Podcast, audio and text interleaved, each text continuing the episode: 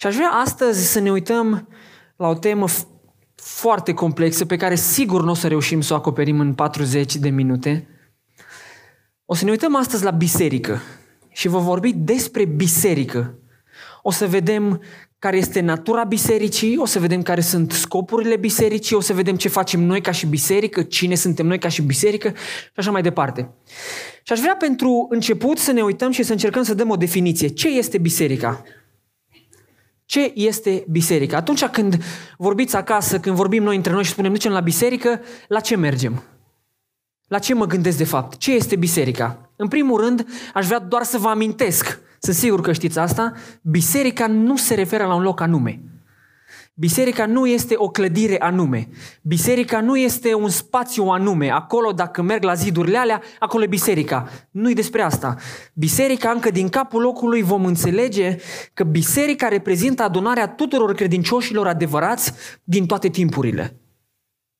Toți oamenii care au crezut vreodată în Domnul Isus Hristos, toți oamenii care cred în Domnul Isus Hristos, toți acești oameni fac parte din biserică din trupul lui Hristos, din Biserica Universală, trupul lui Hristos. Și Efeseni, capitolul 5, versetul 25 ne spune foarte clar cum și-a iubit și Hristos biserica și s-a dat pe sine însuși pentru ea. La ce se referă când spune cum și-a iubit biserica? Care biserică?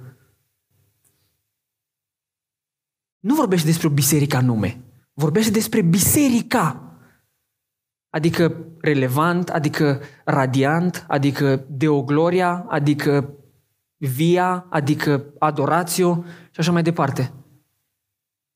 Cum și-a iubit și Hristos biserica și s-a dat pe sine însuși pentru ea. Pentru biserică în general. Domnul Iisus Hristos n-a murit numai pentru cei din Cluj sau pentru cei de la Bacău sau pentru cei de la Iași sau pentru cei de oriunde ar fi ei. Când ne referim la biserică, ne referim la toți credincioșii de peste tot. Toți oamenii care au crezut vreodată în Domnul Isus Hristos. Biblia este foarte clară și o să vedem Efeseni, capitolul 12, versetul 23, spune așa. El a pus totul sub picioare și l-a dat căpetenie peste toate lucrurile bisericii, care este trupul lui, plinătatea celui care împlinește totul în toți. Biserica, e clar că este și îi cuprinde pe toți credincioșii, pe toți oamenii care au o relație personală cu Domnul Isus Hristos, toți oamenii care au fost născuți din nou. Specific, oamenii care au fost născuți din nou. Și oamenii aceștia, care fac parte din biserică, au un conducător. Aș vrea să afirmăm încă din capul locului că stăpânul bisericii, conducătorul bisericii, dacă vreți, șeful bisericii, este Domnul Isus Hristos. El este cel care a murit pentru biserică, El este cel care a gândit biserica, El este cel care a întocmit planul despre biserică, El este cel care a gândit toată lucrarea aceasta, de aceea El o conduce, El a murit pentru biserică, El a inventat biserica și El este șeful bisericii. De aceea, dacă vă veți uita și veți căuta să găsiți un om care este șeful bisericii, vă rog să nu-l căutați. Când vorbim despre biserică, vorbim despre șeful ei, despre conducătorul ei și anume despre Domnul Isus Hristos. Matei, capitolul 16, versetul 18 spune Eu îmi voi zidi biserica și porțile locuinței morților nu o vor birui. Deci Hristos a murit pentru ea, El o zidește, El o va vățișa sfântă și fără păcat înaintea Tatălui. De aceea, observați că noi suntem ca și biserică trecuți în diferite situații, prin diferite circunstanțe, în care încercăm să găsim soluții, în care încercăm să găsim variante, cum să facem. Uite, am ajuns cu biserica care este a lui Hristos, pe care El a gândit-o, care este cuprinsă din toți credincioșii născuți din nou, am ajuns într-un impas, am ajuns într-o discuție, am ajuns într-o frământare. Când vine vorba despre biserica care este de natură divină, care a fost gândită de cineva divin, soluțiile pentru asta sunt soluțiile celui care a gândit biserica. De aceea, uneori stai și te uiți și vezi biserici care încearcă să găsească tot felul de soluții. Cum să facem să chemăm oameni la biserică? Cât de multă pizza? Cum să facem să primim oamenii? Cum să facem să ne vină oamenii la noi la biserică? O clădire cât de mare, pancarde mari, scaune, fotolii, aducem, punem ecrane, televizoare, facem să vină lumea ca să-i aducem pe oameni la biserică, că vrem să avem biserică, să fie lumea aici. Nu este despre asta. Soluțiile care se aplică pentru crizele bisericii sunt soluțiile lui Dumnezeu, nu soluțiile noastre. Raportarea mea la Dumnezeu, raportarea mea la biserică trebuie să fie aceea pe care o găsesc în Sfânta Scriptură. De aceea când te uiți și vezi cum merg lucrurile și poate zici, mă, la noi la biserică, ori din care biserică ai face parte, la noi la biserică parcă nu prea vin oamenii, nu facem ce trebuie. Nu, dacă am mai cumpărat trei chitări, ar fi mai bine. Dacă am mai face nu știu ce pian, asta sigur ar fi mai bine. Nu asta ar fi mai bine. Cel mai bine ar fi să ne pocăim. Cel mai bine ar fi să ne punem pe genunchi și să-L întrebăm pe Dumnezeu, Doamne, e biserica Ta, Tu ai murit pentru ea, Tu ai promis că o vei duce până la capăt, Tu ai promis că îți vei zidi biserica Ta și Tu ai promis că nici măcar porțile locuinței morților nu vor birui. Tu să aduci soluții. Tu să ne înveți cum să facem. Și asta mă rog să fie rugăciunea bisericii noastre, bisericii relevant. Așa să știm să ne rugăm și așa să știm să, cătă, să căutăm soluții la cel care a inventat biserica. Și el să ne dea înțelepciune, să știm cum să punem lucrurile. Mergem mai departe. Biserica, am văzut, am început cu natura bisericii și ne-am uitat la definiția bisericii, apoi ne uităm în al doilea rând la al doilea punct și o să vă spun, biserica este, și astea sunt lucruri care au de face cu noi și cu care ne confruntăm în fiecare zi, biserica este spirituală și totuși vizibilă. Ce înseamnă asta? Biserica este spirituală în sensul că biserica este așa cum o vede Dumnezeu. Biserica spirituală este biserica așa cum o vede Dumnezeu. Și la ce mă refer? Niciunul dintre noi, nici care, nici eu, nici dumneavoastră, nici nimeni, nici un păstor, oricine ar fi el, nimeni nu se poate să vină să zică vreodată sau să pretindă vreodată că știe ce se află în inima cuiva. Eu nu pot să știu ce se află în inima cuiva care spune că el este, el este născut din nou. Dacă cineva vine la biserică și spune, da, sunt născut din nou, sunt creștin, am o relație personală cu Dumnezeu, îl cunosc, eu cel mai bun lucru pe care pot să-l fac este să-l cred pe cuvânt sau nu. Niciodată eu nu o să pot să verific inima cuiva care vine la biserică dacă el este sau nu așa, cum spune el. De aceea, când vorbim despre biserica spirituală, suntem noi oamenii biserica, dar suntem așa cum vede Dumnezeu. Eu nu pot vedea în inima cuiva. Eu nu pot să știu cu ce intenție ai venit tu astăzi aici. Nu pot să știu la ce te-ai gândit, nu pot să știu de ce ai venit, nu pot să știu ce ai vrut să faci. Tu poți să-mi spui că ai venit să te întâlnești cu frații. Dar în inima ta poate să fie că tu ai venit să vezi ce mai cântă băieții ăia.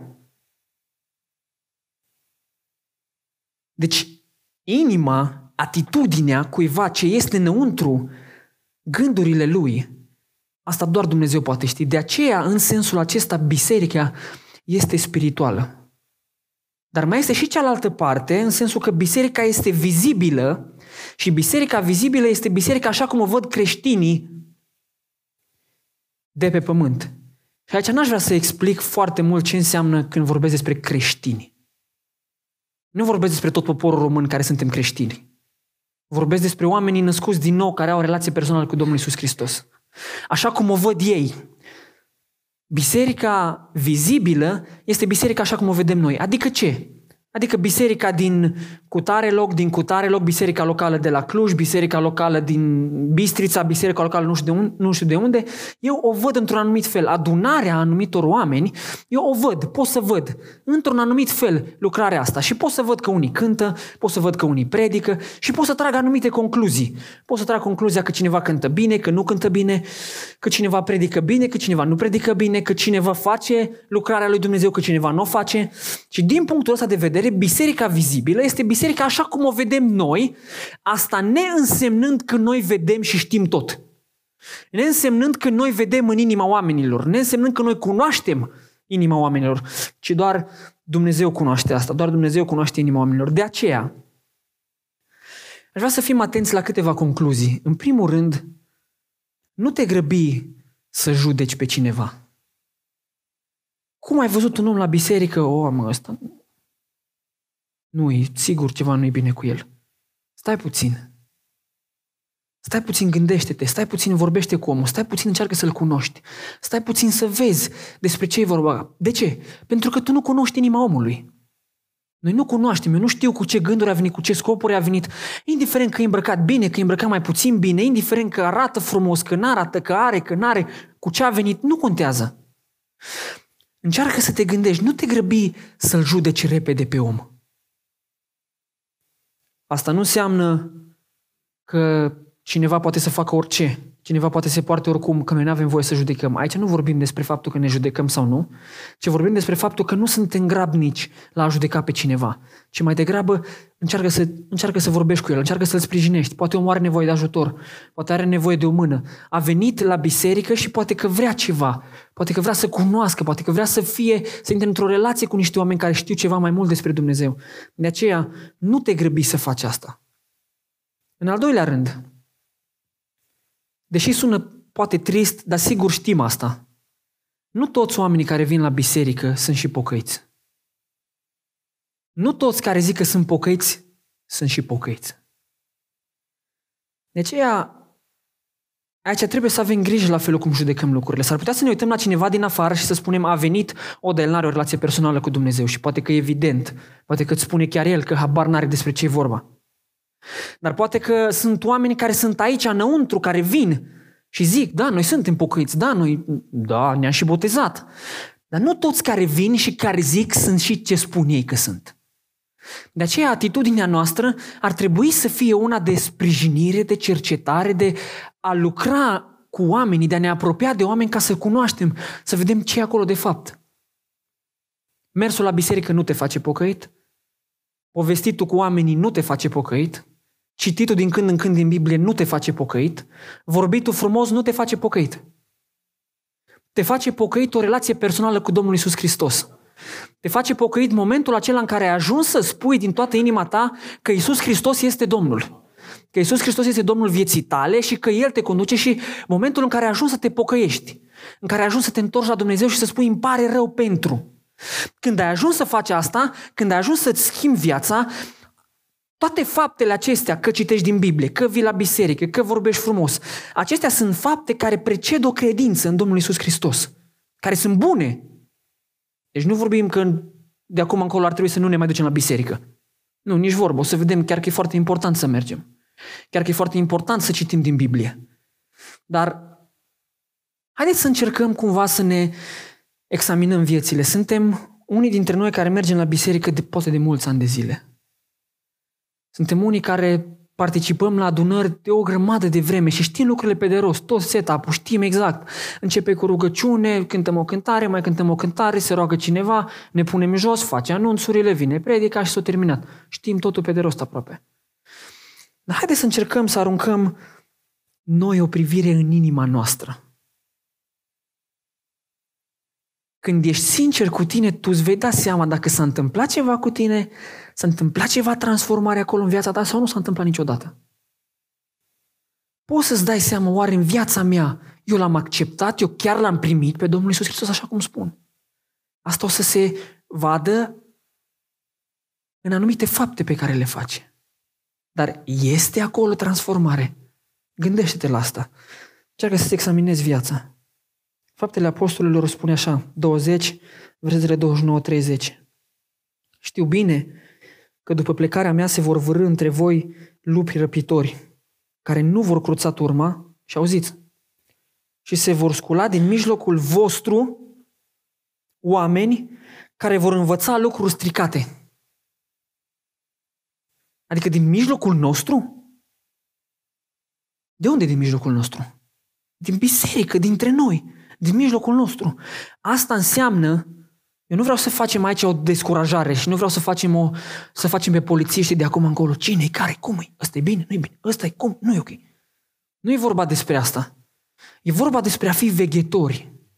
E vorba despre a fi cu urechile bine ciulite și cu cuvântul bine în mână și să te ții strâns legat de cuvântul lui Dumnezeu și să verifici orice auzi. Să fii ca și oamenii aceia din Berea, care s-au dus acasă și au luat cuvântul și l-au citit și l-au studiat. N-au luat de bun orice. Da, da, dacă așa au zis din față, înseamnă că știe el ce au zis. Luăm, trăim, facem, totul e așa. Nu e așa. Ne luăm acasă, ne ducem și citim și studiem și aprofundăm cuvântul lui Dumnezeu și vedem dacă ce ni s-a spus este așa. De ce? Pentru că sunt pericole. Sunt oameni care vin și spun lucruri care nu sunt din Biblie. Sunt oameni care vin și trăiesc lucruri care nu sunt de acolo. Sunt oameni care se poartă în așa fel încât zic, bă, dar noi suntem de acolo, noi suntem pocăiți. Eu pot să spun ce spune Biblia. Și dacă nu faci așa, haide să ne mai gândim. Haide să ne mai rugăm pentru tine. De aceea, haide să fim o biserică veghetoare. O biserică care știm bine cine suntem, o biserică care veghem, o biserică care suntem cu ochii deschiși, suntem primitori, dorim să sprijinim oamenii, dorim să ajutăm oamenii, dorim să oferim o mână de ajutor, dar în același timp suntem atenți la învățătură, la purtare, la trăire și nu acceptăm, nu primim orice în viața noastră. Mergând mai departe, biserica, în al treilea rând, și aici doar aș vrea să citesc câteva versete. Biserica este locală, adică ce facem noi aici, și universală în același timp. Ce înseamnă asta? Haideți să citim câteva versete. Romani, capitolul 16, versetul 5. Spuneți sănătate și bisericii care se adună în casa lor. 1 Corinteni, capitolul 16, versetul 19.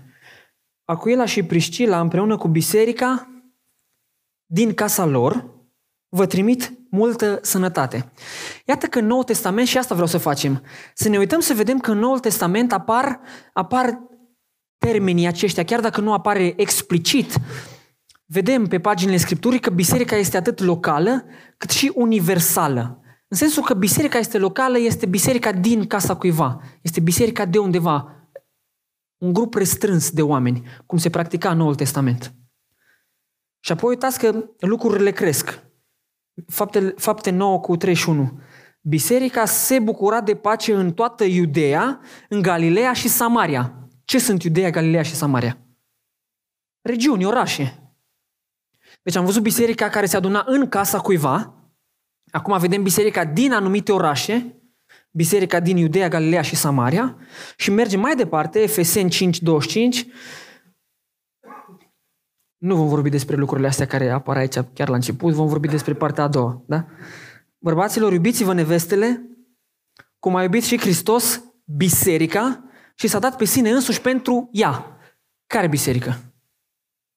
Aici nu vorbește despre biserica din casa cuiva sau biserica din Iudea sau Galileea sau, ci biserica, biserica în general. Da?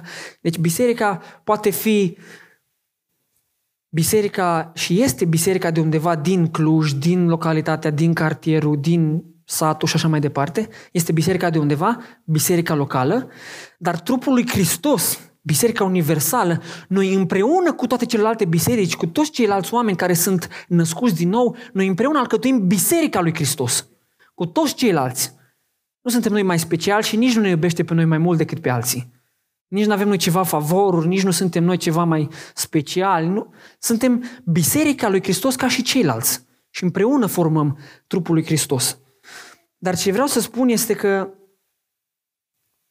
oamenii aceștia care fac parte din biserica universală, este absolut obligatoriu, absolut necesar ca ei să caute părtășia în bisericile locale. Să caute părtășia cu credincioșii din bisericile locale. De ce să cauți asta?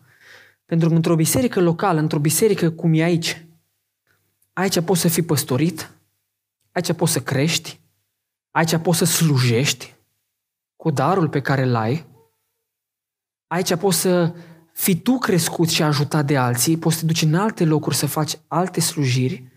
De asta nimeni, nimeni, nimeni vreodată nu a reușit și niciun mădular nu poate trăi separat de trup. Fizic vorbind, o mână nu poate trăi separat de trup.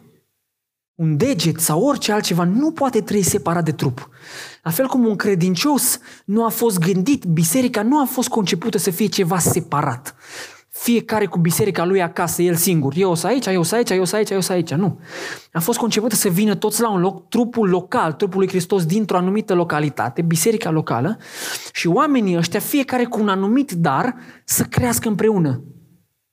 De aceea, ce aș vrea să vă încurajăm este că dacă nu v-ați găsit o biserică și dacă sunteți în căutarea unei biserici, să o căutați, să vă rugați și să o găsiți repede.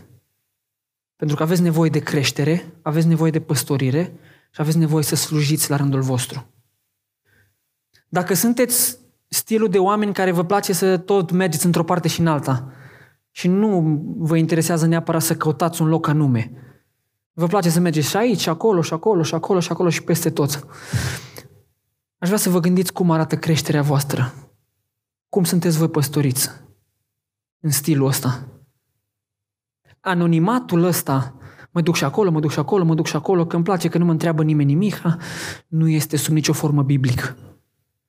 Biblia ne învață să slujim, Biblia ne învață să venim să fim mădulare unii altora, Biblia ne învață cu darul pe care l-am primit să slujesc pe ceilalți din trup. Nu pot de unul singur. Am o problemă, am o nevoie, vin și o spun, vin și mă rog, vin și mă rog cu frații mei. Dacă nu este asta, vă încurajăm să căutați, să găsiți și să vă așezați undeva, să vă așezați într-un loc unde să puteți să creșteți. Apoi aș vrea să vedem câteva imagini biblice care definesc biserica. Câteva imagini pe care le, care le găsim pe paginile Scripturii. În primul rând, familia.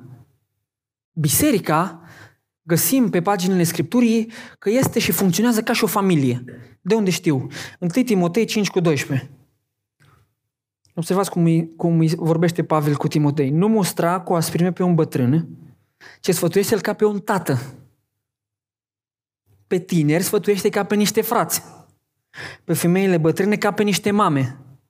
Pe cele tinere ca pe niște surori. Cu toată curăția. Iată că Apostolul Pavel, când transmite asta, când îi spune asta lui Timotei, el identifică diferiți oameni din biserică, bătrâni, femei în vârstă, tineri și așa mai departe, îi identifică cu nume pe care noi le dăm în familie.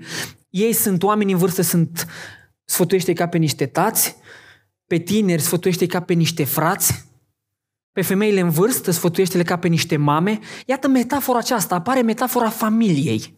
Mergând mai departe, 2 Corinteni 6 cu 18 spune așa, Dumnezeu, eu voi fi tată și voi veți fi fi și fiice, zice Domnul cel puternic. De aceea, în familia lui Dumnezeu, noi toți suntem frați și surori. El este tatăl și noi toți suntem frați și surori. Așa ne învață Scriptura. Așa arătăm noi ca și familie. Și spune așa Biblia, Matei 12 cu 49. Cine este mama mea și care sunt frații mei? Apoi și-a întins mâna spre ucenicii, spre ucenicii săi și a zis, iată mama mea și frații mei. Căci oricine face voia tatălui meu care este în ceruri, acela îmi este frate, soră și mamă. Iată că Domnul Iisus Hristos se uită la noi și ne identifică ca fiind frații ai Lui.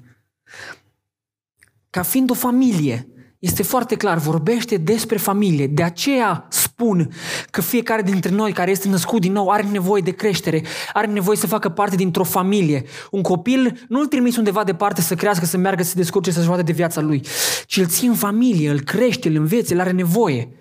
Noi suntem copiii lui Dumnezeu și de aceea noi avem nevoie să fim într-un loc unde cresc copiii împreună și unde cineva îi crește pe copii. De asta avem nevoie de trupul ăsta, de biserica locală. Aici te poți îngriji, aici te poți sfătui, aici poți învăța. Și așa mai departe. Aș vrea să vă întreb ceva. Voi cum vă purtați în familie? Față de cei dragi ai voștri, față de soție, față de copii, cum vă purtați cu ei? Dacă îți spune soția într-o zi, mai uite ce am făcut, m-am, m-am tăiat la deget. Du-te vezi de treabă, descurcă-te. Cine spune așa? Și din potrivă, cu ce, cu ce pot să te ajut? Hai să vedem cum facem, să rezolvăm repede. Dacă vine copilul la tine și spune că îl doare ceva, că îl doare capul, că îl doare burta, ce îi spui? Du-te până la spital, vezi că ea sigur știu. Cine face așa? Nici măcar nu spui problema să faci așa. Dar cum faci la biserică? Cu familia de aici?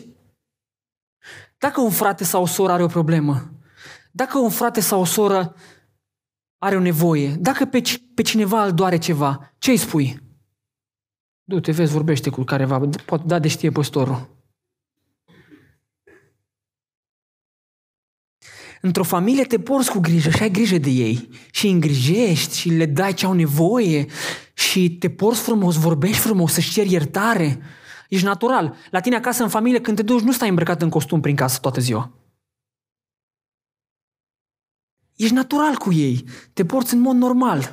Așa ești tu. Ei te cunosc cum ești de fapt. De ce la biserică ai fi altfel? De ce la biserică ți-ai pune o mască și te-ai preface și ai veni așa ca și cum unde ai venit și ca și cum, cum ești tu de fapt și cine ești tu de fapt și hai să vă zic, frate, păi uite, am o problemă, aș vrea să... Știi, dar nu, problema ai rezolvă cu alții, vezi că sunt alții care știu mai bine. Îi ajuți, îi primești, încerci să ai grijă de ei, încerci să le întinzi o mână, încerci să vezi ce-i doare. Și asta a fost experiența noastră cu biserica relevantă. A fost experiența în care cineva a întins mâna și a zis, uite, noi suntem o familie aici, vrem să întindem, te doare ceva, te putem ajuta cu ceva. Hai să vedem despre ce e vorba. Și îți place într-o astfel de familie. Oricui îi place să fie îngrijit. Oricui îi place să aibă cineva grijă de el și să-l mai întrebe ce mai face, cum ești bine, nu ești bine, te ajut, nu te ajut. Îți place să te simți îngrijit.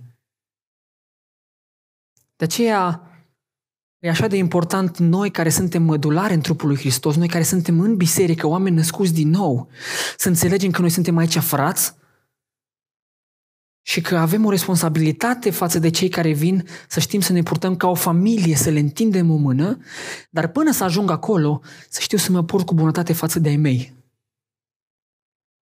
Dacă veți vedea o grămadă de cazuri de oameni care slujesc, fie prin predicare, fie în alt fel și ajung la un moment dat să spună că o să se retragă din slujire sau că o să plece pentru o perioadă, poate că la unii dintre ei este bunul simț și pleacă și se retrag, din cauza că familia nu este în regulă.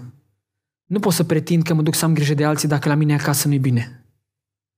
Nu pot să pretind că mă duc să-i păstoresc pe alții dacă familia mea nu e păstorită de niciun fel. De aceea, când biserica relevant ne dorim să mergem să le spunem la alții despre Hristos, nu putem să-i aducem într-o familie în care este scandal.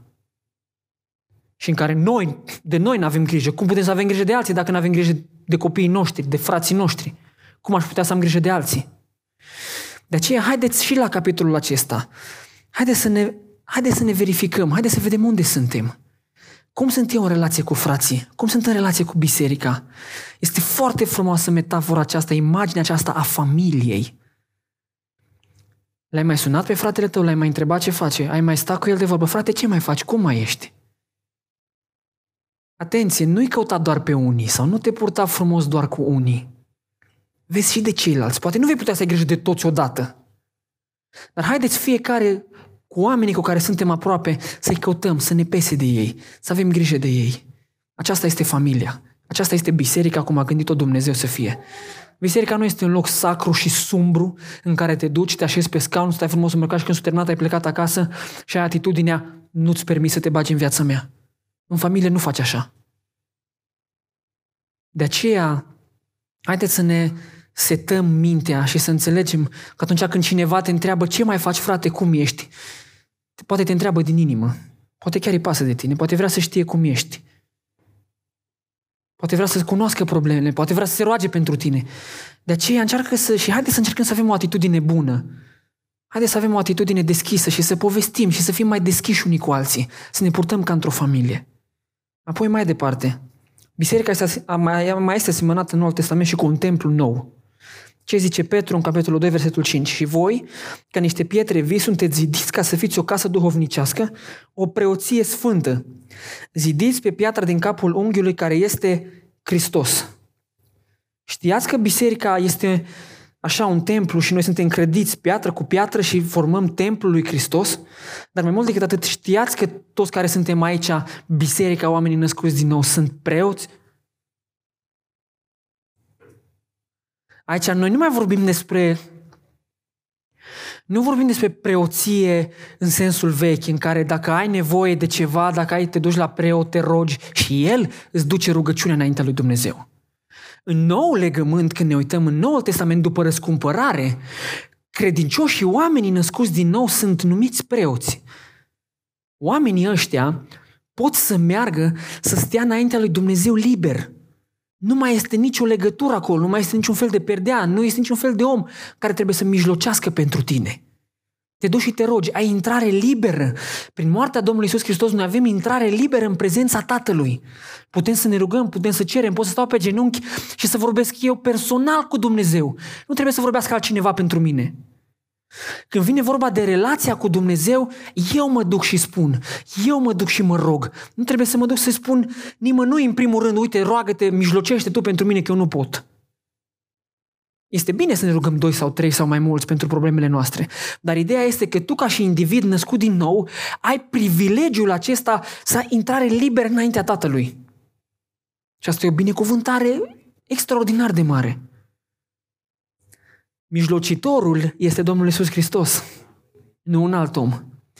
Cel la care noi ne rugăm să ne spună și să ne dea înțelepciune să știm ce să spunem este Duhul Sfânt, care ne învață cum să ne rugăm, că nici măcar nu știm cum să ne rugăm. Ne învață Biblia.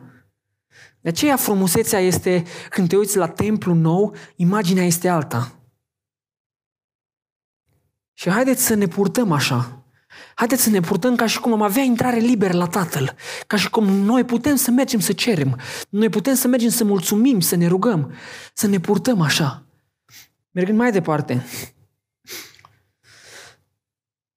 în al treilea rând, biserica mai este asemănată cu trupul lui Hristos. Și spune foarte clar, deci nu doar familie, templu, dar și trup.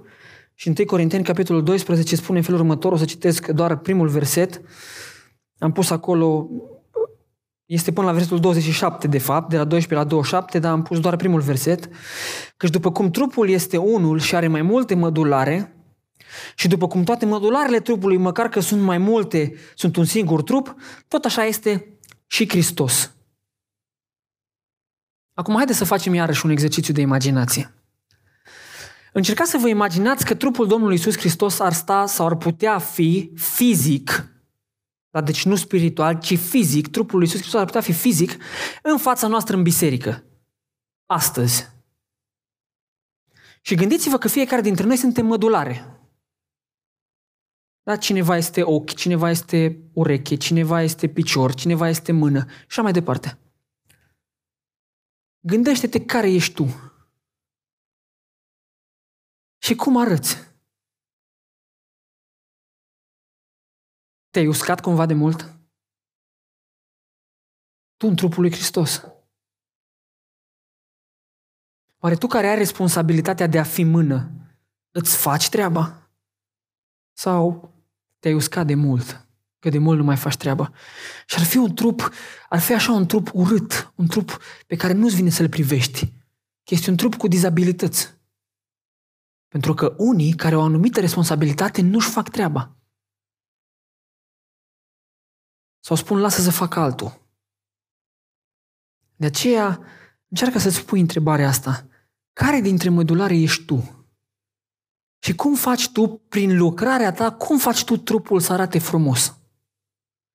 Prin slujirea pe care o faci tu, prin sacrificiile pe care le faci tu, prin felul în care te porți tu, cum faci tu trupul să fie frumos? Observați, noi când vorbim despre trupul nostru, noi ne îngrijim. Dacă te-ai tăiat la mână, te pansezi repede și faci. Dacă ai o problemă la pantaloni, te schimbi. Dacă papucii ți sunt juliți sau așa mai departe, te schimbi.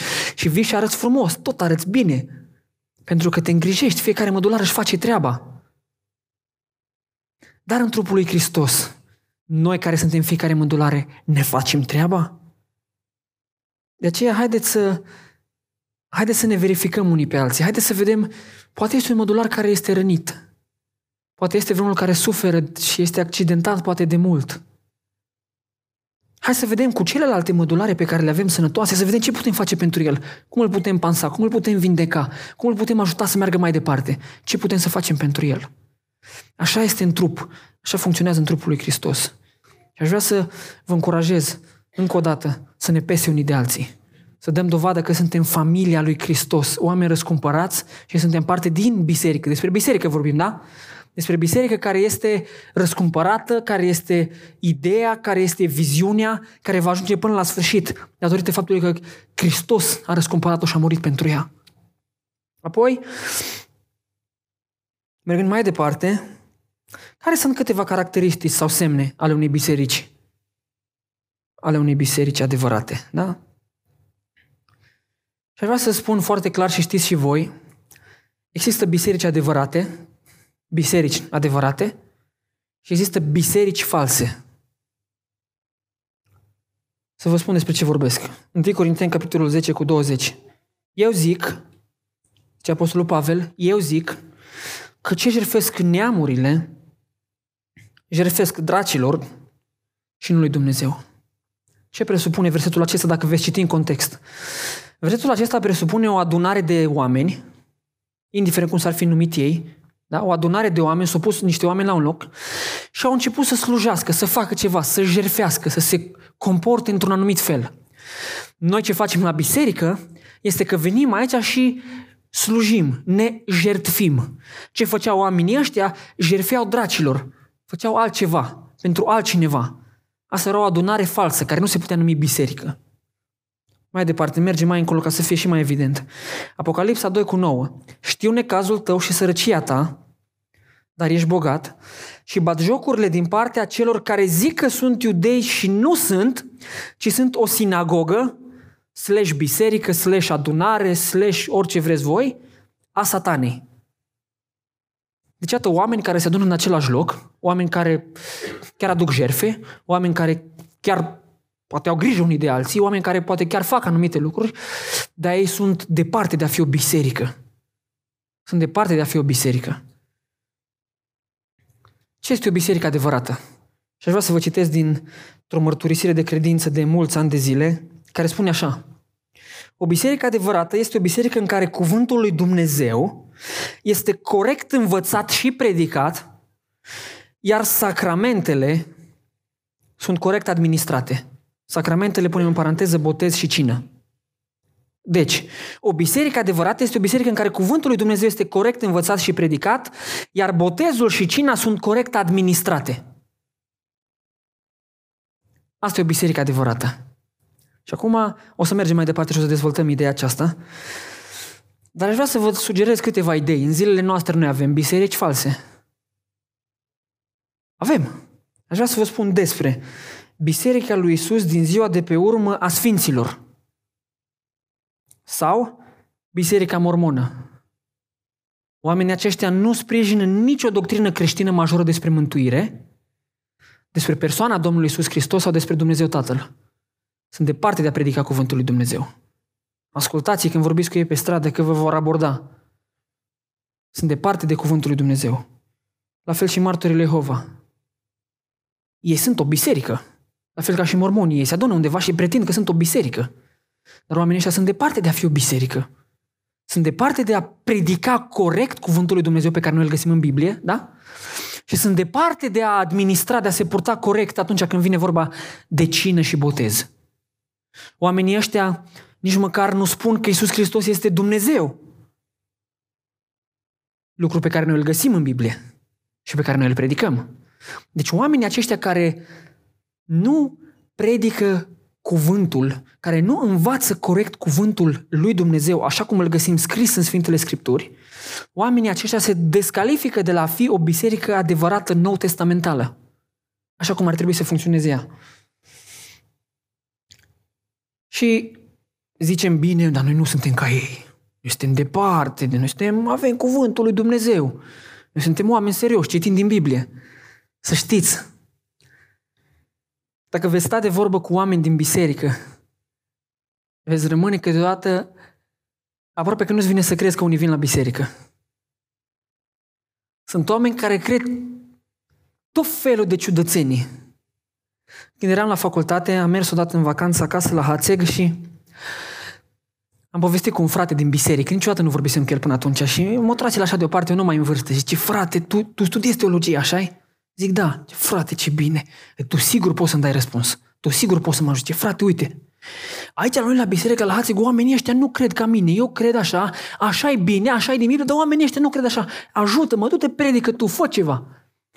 Ce, frate, ce crezi dumneata? Ce să credem și noi? Frate, când spunem că cina, când noi luăm cina, când bem vin și mâncăm din pâinea aia, Frate, noi mâncăm efectiv trupul lui Hristos și noi bem sângele Lui. Du-te și predică tu asta, cu oamenii ăștia nu cred. Ei spun că este un semn botezul și cina. Și că sunt o amintire și noi facem asta ca să comemorăm ceva ce s-a întâmplat. Ei așa spun. Dar eu? Eu cred că ăsta e de-a dreptul trupului Hristos. Noi acum îl mâncăm pe Hristos. Frate, de cât timp ești tu întors la Domnul? O, frate, de 40 de ani. Și frate, tot timpul ai crezut așa. Tot timpul, frate. Și încerci să te pui cu omul și să explici, frate, nu e deloc așa. Uite-te în Biblie. Domnul Iisus Hristos spune că eu sunt ușa. L-ai văzut? Știi tu să fie Domnul Iisus Hristos o bucată de scândură? Dacă spune că e ușa. Dacă El spune eu sunt vița, Domnul Iisus Hristos este ceva ce crește din pământ un copac? Nu, sunt metafore. Sunt anumite imagini pe care le folosește ca noi să înțelegem ceva. La fel cum spune că acestea sunt trupul și sângele meu, sunt lucruri care simbolizează, vorbește Biblia, trupul lui. Noi ne amintim ceva făcând asta. Și fratele zice, nu frate, nu e așa. Știți? Poate că sunt oameni, nu neapărat care cred lucruri, nu știu de care și și-au făcut biserica lor și se departe undeva. Poate sunt oameni chiar între noi care cred anumite lucruri care nu sunt deloc din, din, din cuvântul lui Dumnezeu. Poate suntem unii care chiar credem anumite lucruri și venim la biserică și suntem pocăiți, dar ele chiar nu sunt din cuvântul lui Dumnezeu. De aceea, haideți cumva, de asta predicăm seria asta fundamentală. De asta ne uităm la adevărurile Scripturii și încercăm să punem cât de cât bazele ca să vedem ce credem și ce ar trebui să credem noi, pe baza cuvântului lui Dumnezeu, pe baza Scripturii. De aceea, dacă ceva nu vi se pare în regulă, veniți și spuneți-ne, bă frate, asta nu e din Biblie, de unde ai predicat-o pe asta? Sau veniți și spuneți-ne, frate, eu recunosc că am crezut ceva, nu știu dacă e bine ce cred, nu vrei să povestim puțin? Și haideți să povestim cu voi. Suntem aici oameni care ne străduim sau cel puțin încercăm să vă ajutăm și încercăm să înțelegem lucrurile corect. Aș vrea să vă spun ceva. Faptul că cineva crede un lucru rău, dar spune, mă frate, eu așa cred, eu așa, eu așa mă gândesc că trebuie să fie, asta nu o să-l scuze cu nimic în fața lui Dumnezeu. Faptul că eu cred o prostie, că eu cred o erezie, asta nu o să mă scuze cu nimic în fața lui Dumnezeu. Adică Dumnezeu nu se uite la mine și o să spună, săracul, nu, dacă el atâta, nu atâta o știu, ce să facem? Hai să le primim și pe el, că doar Faptul că eu mă duc și fur niște bani nu știu de unde, dar vreau să-i duc la biserică. Păi nu, pe cum? Pentru biserică fac. Pentru Dumnezeu, eu slujesc. Eu... Asta înseamnă că am făcut un lucru bun? Nu, sub nicio formă. Înseamnă că e bine că am dus la biserică? Nu. Faptul că eu cred o, o, un lucru care nu e din Biblie, că eu cred o erezie, dar spun, mă, eu cu, cu gând bun, eu cu intenții bune, eu chiar vreau să fie. Asta înseamnă că e și bine? Nu. Ar trebui să mă cercetez înainte lui Dumnezeu și să văd ce cred. Lucrurile majore despre Dumnezeu Tatăl, despre Scriptură, despre mântuire, despre nașterea din nou, despre Duhul Sfânt și așa mai departe, toate astea, de asta le predicăm ca să încercăm cumva să ne examinăm viața în lumina cuvântului și să vedem ce credem și unde suntem. Nu cumva să ne trezim că suntem pe lângă și dar noi să credem că suntem bine. Și de asta mă rog și e așa de important Dumnezeu să ne cerceteze pe fiecare dintre noi și să ne dea înțelepciune ca și biserică. Oameni buni, sunt lucrurile astea, sunt foarte serioase. Câteodată nouă ne mai vine și mai băgăm câte un lucru și îl facem să sune mai puțin serios. Că bine, suntem oameni. Lucrurile sunt foarte serioase. E foarte important în Biserica lui Hristos, în Biserica lui Hristos, să te porți așa cum vrea Hristos, să crezi ce vrea Hristos și să acționezi în funcție de cum vrea El, nu cum vrei tu. Nu să aduc eu soluțiile mele omenești la biserica lui și să încerc să le pun în aplicare. Nu să încerc să aduc eu credințele mele omenești care poate justificate și să le pun în biserică să zic, băi, dacă eu așa cred. Nu. Ce să văd cuvântul, Biblia ce vrea. Scriptura ce mă învață, cum mă învață să cred, ce mă învață să trăiesc. Având în vedere că e biserica lui Hristos. Și așa să trăiesc. Și așa să mă port.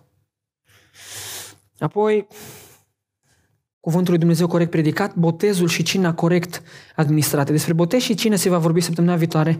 N-aș vrea să intru foarte mult acum în detalii, că va fi un mesaj separat despre asta. Aș vrea să vă spun din start și doar să vă amintesc, botezul și cina nu mântuiește pe nimeni. Faptul că te botezi sau că e cina, faptul că te-ai botezat nu te face mântuit, faptul că e cina nu te face mai pocăit. Nici nu te face pocăit. Nu așa te pocăiești că e cina. Botezul și cina nu mântuiesc pe nimeni. Sunt anumite semne care identifică, care fac ceva. Când te botezi, tu practic ce spui este că s-a întâmplat transformarea în viața ta. Este un semn. Este ceva ce faci. Când iei cina, noi mărturisim, proclamăm, vestim moartea Domnului până va veni El.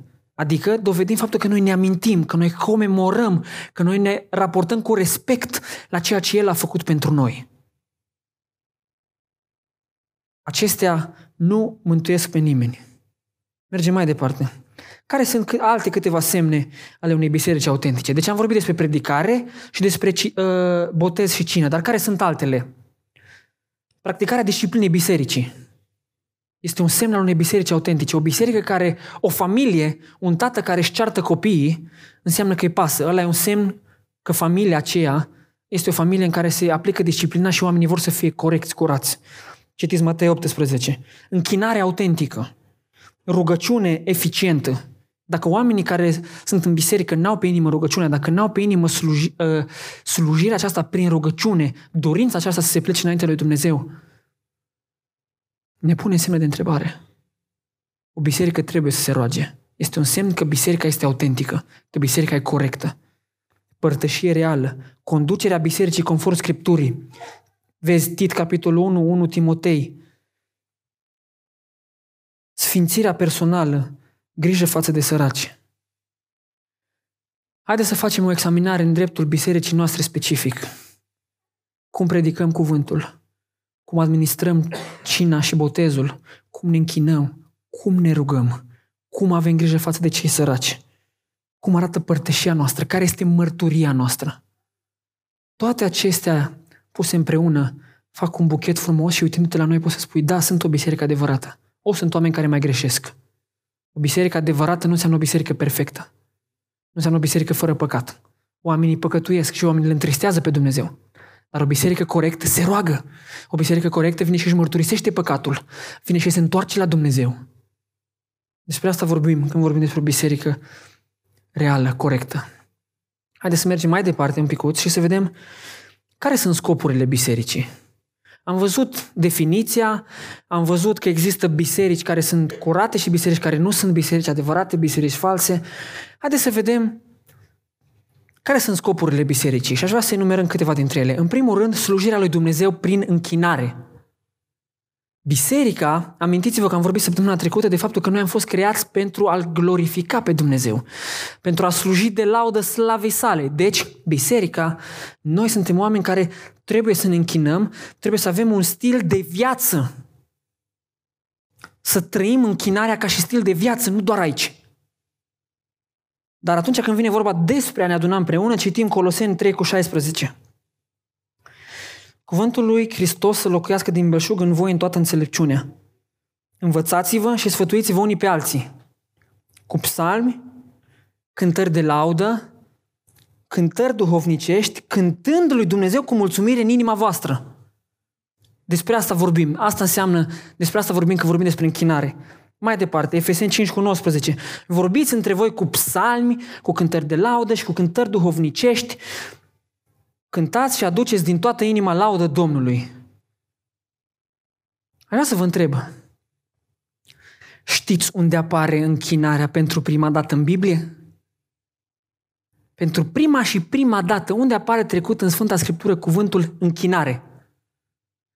Uite, un principiu important de interpretare a Bibliei, dacă vrei să înțelegi un anumit concept din Biblie, este să te duci pe fir până la momentul în care au înțeles primii oameni a mare o slujbă de făcut și Dumnezeu îl cheamă să facă, să-l aducă ca jertfă pe fiul său Isaac. Și acolo Avram spune ceva foarte interesant. Biblia zice așa. A treia zi Avram a ridicat ochii și a văzut locul de departe Dumnezeu îi spusese să-l aducă ca jertfă pe Isaac și Avram vrea să facă lucrul ăsta. Așa că a treia zi Avram a ridicat ochii și a văzut locul de departe și Avram a zis slugilor sale, rămâneți aici cu măgarul, eu și băiatul ne vom duce până acolo să ne închinăm și apoi ne vom întoarce la voi. Ne vom duce până acolo să ne închinăm și apoi ne vom întoarce la voi. Acum spuneți-mi dumneavoastră, ce urma să facă Avram? Ce, fă, ce urma să facă el pe muntele Moria? Să-l jertfească pe Isaac. Să-l ducă ca jertfă pe fiul său. El identifică jertfa aceasta a fiului său Isaac, sacrificiul ăsta, îl identifică cu un moment de închinare. Da? Deci el spune, mă duc să-l jertfesc pe fiul meu Isaac, mă duc să fiu ascultător de Dumnezeu, mă duc să dau dovadă că îl iubesc pe Dumnezeu mai mult decât orice, fac jertfa asta și toată asta, eu, Avram, o socotesc ca fiind un act de, de închinare. Acum haideți să o ducem la noi.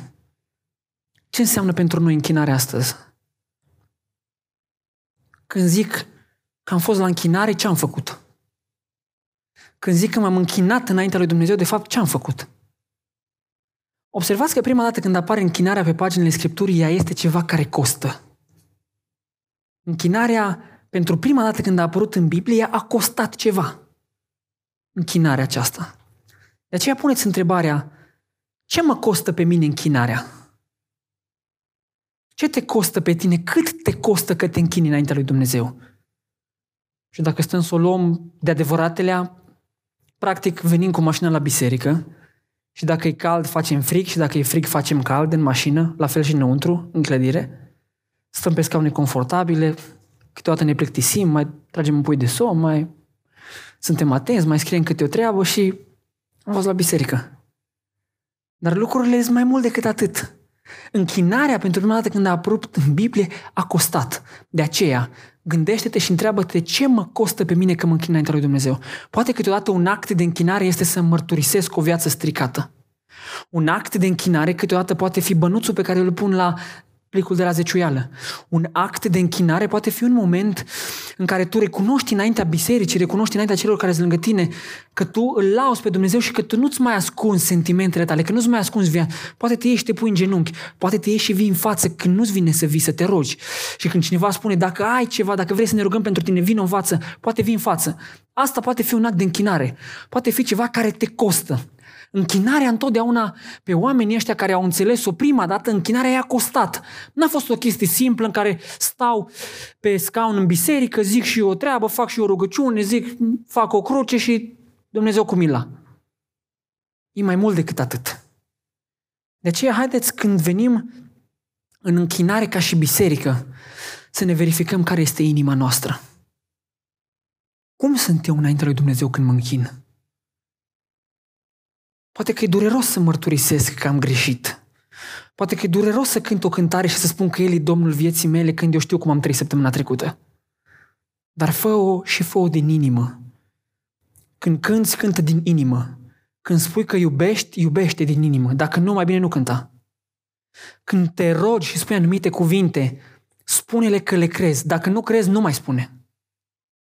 Când te pui în genunchi înaintea lui Dumnezeu și vrei să cânti, spune-te pentru că tu vrei să ai o relație cu El și pentru că îl iubești pe El. Nu te pune ca să te vadă asta de lângă tine. Dacă te pui de asta, nu te mai pune. Dacă te rogi și ridici mâna sau plângi sau faci orice în biserică ca să vadă cineva că tu ești acolo și să te vadă că ești cu mâna pe sus și cânti și te rogi, dacă faci asta ca să te vadă cineva, nu mai faci asta. Nu te ajută la nimic, numai te o sândești singur. Dacă tu faci asta și inima ta e curată și tu de fapt te închini lui Dumnezeu prin gesturile tale, prin vorbirea ta, prin atitudinea ta, prin comportamentul tău, dacă tu așa te închini și asta înseamnă pentru tine un preț pe care îl plătești, fă așa. Dar dacă nu e așa, nu mai fă așa. Cercetează-te înaintea lui Dumnezeu și vezi cum ți este inima ta, care ți este atitudinea, care ți este comportamentul tău. Dacă cânți din instinct, mai gândește deodată. Dacă te rogi, că așa fac toți, mai gândește deodată. Haideți să fim o biserică de închinători. Nu doar oamenii care vin aici, ci noi împreună toți să fim o biserică care ne închinăm înaintea lui Dumnezeu într-un mod corect, într-un mod autentic, într-un mod real. Așa încât El când se uită la noi să spună primesc buchetul ăsta de închinare pe care îl fac oamenii ăștia. Mergând mai departe, un alt scop al bisericii este hrănirea. Și când vorbim despre hrănire, Aici e foarte important că Pavel vorbește în Coloseni 1 cu 28 despre a înfățișa pe orice om desăvârșit în Hristos. Biserica, și spune mai apoi în Efeseni 4 cu 11, El a dat pe unii apostoli, pe alții proroci, pe alții evangeliști, pe alții păstori și învățători pentru desăvârșirea Sfinților în vederea lucrării de slujire, pentru zidirea trupului Hristos până vom ajunge toți la unirea credinței și a cunoștinței Fiului Dumnezeu, la starea de om mare, la înălțimea staturii plinătății, ca să nu mai fim copii, plutind încolo și încoace purtați de orice vânt de învățătură. Despre ce vorbește aici? Apostolul Pavel vorbește aici despre a fi oameni transformați, despre a fi oameni născuți din nou, dar nu doar atât, ci despre a-i crește. Responsabilitatea bisericii, datoria bisericii este hrănirea, este creșterea. Noi nu numai ne-am născut și gata, și nu numai ne-am născut și creștem așa cum apucăm, că sunt oameni care au fost născuți cândva, vorbesc de nașterea fizică, au fost născuți cândva și cresc cum apucă. Mergeți la penitenciar dacă nu mă credeți. Îți crescuți fie cum. Cum a apucat? El s-a gândit că dacă, dacă ar vrea să aibă un ban, mai bine sparge un magazin. Așa au crezut el, nu i-a zis nimeni, nimic altceva. El așa a crezut că se face. Și-o spart și-o luat. El a crezut că dacă vrei să fii mare între prietenii tăi, trebuie să-i dai în cap la unul ca să te ridici la nivelul găștii. Și a dat în cap la unul și așa a ajuns. Oameni crescuți fie cum. Ei au crescut, s-au dezvoltat, că creșterea a fost naturală și au mers. Dar creșterea adevărată, ei au rămas de mult în spate cu ea. De mult nu au fost acolo unde cei șapte ani de acasă. De aceea, sunt oameni în biserică născuți din nou care cresc și care merg din zi în zi pentru că merg și se maturizează din punct de vedere fizic. El astăzi are 19, 20, 25, 89 sau cât o fi trăind cineva, da? Oamenii cresc și vârsta merge înainte. Asta nu înseamnă că și maturitatea lor merge în conformitate cu vârsta pe care o au. De aceea, unde sunt eu cu creșterea, cu hrănirea mea? Poate cam 50 de ani. Dar din punct de vedere spiritual, eu am rămas pe la 20 pe undeva. Haideți să ne uităm, haideți să ne uităm la viața noastră. Cum slujesc, cât slujesc, cum mă implic, cât cresc, cât studiez eu personal cuvântul lui Dumnezeu acasă ca să cresc, cât mă interesează pe mine asta, care e creșterea mea. Haideți să ne uităm în cuvânt și să vedem lucrurile astea. E foarte important. Nu poți numai să întâmplat nașterea din nou și gata, ai rămas pe undeva. Mai mult decât atât. Biblia ne învață. Mergi în toată lumea și faceți ucenici din toate neamurile, botezându-i și învățându-i. De aceea, noi când vom avea botez la biserică, responsabilitatea noastră este cu oamenii ăștia care vin aici în față să învățăm mai apoi. Nu l-ai botezat și du-te, descurcă-te copiile, vezi tu. Viața e grea, dar asta e. Ai să faci tu cumva față. Nu e așa. Trebuie să învățăm pe oamenii ăștia, trebuie să stăm alături de ei, să ajutăm să crească. Apoi, mergem mai departe. Slujirea față de lume, prin evangelizare și compasiune. Suntem responsabili, suntem datori să mergem să le spunem și altora despre Domnul Isus Hristos. Noi ca și biserică ne închinăm, ne hrănim noi, suntem noi bine, dar mergem și spunem și altora. Mergem și spunem și altora despre cuvânt. Mergem și spunem și altora despre Domnul Isus Hristos. Și aici e foarte clar, e foarte clar Biblia și o grămadă de versete care ne vorbesc despre asta. Dar aș vrea să mai fim conștienți pe final despre un lucru. În toată lucrarea aceasta, în toată povestea aceasta cu biserica și toată doctrina asta multă pe care noi o tot ascultăm, Partea practică este că noi suntem biserica. Este că noi suntem trupul lui Hristos. Noi suntem familie, noi suntem oameni responsabili să creștem și să avem grijă unii de alții. Despre asta e. Suntem responsabili să mergem în afară și să facem ceva, dar mai este ceva. În toată povestea asta, diavolul nu stă pasiv. Și când vorbim despre bătălia spirituală, este o bătălie care se dă și măcar că trăim în firea pământească, totuși nu ne luptăm călăuziți de firea pământească, căci armele cu care ne luptăm noi nu sunt supuse firii pământești, ci sunt puternice, întărite de Dumnezeu ca să surpe întăriturile. Amintiți-vă și gândiți-vă. Când vrei să trăiești pentru Hristos, întotdeauna diavolul va veni. Când vrei să te duci să te închini, diavolul va veni. Nu te închina, lasă că te văd alții din jur, nu fă. Vreau să mă rog. Nu te ruga că te văd alții și dacă te rogi după aceea o să zică despre tine că nu e. Și întotdeauna, când vrei să faci ceva pentru Dumnezeu, când vrei să trăiești cumva, când vrei să faci, când vrei să spui amprenta cumva, când vrei să te ridici din stare de confort și să crești, diavolul va veni. Și imediat va încerca să doboare, va încerca să strice, că nu-i place să te vadă mare, nu-i place să te vadă că crești. De aceea e foarte important ca și biserică cum ne îmbrăcăm în fiecare zi, spiritual vorbind. Care sunt armele pe care ne le luăm cu noi? Unde ți este mândria pe care trebuie să o pui pe cap coiful mântuirii? Coiful mântуirii ți-l pui pe cap. Îți spui, sunt mândru că sunt născut din nou? Am o relație personală cu Domnul Iisus Hristos. Asta îmi protejează capul, relația, mântuirea pe care o am. Unde ți este sabia cu care trebuie să te bați? Unde este cuvântul lui Dumnezeu? Păi nu-l prea știu. Păi hai să facem să-l știi. Hai să facem să creștem. Hai să facem să ne maturizăm. Hai să facem să învățăm. Hai să facem să știm că dacă suntem biserică, avem responsabilități. Dacă suntem biserică, suntem responsabili să ne uităm la atacurile celui rău și să știm cum să le biruim.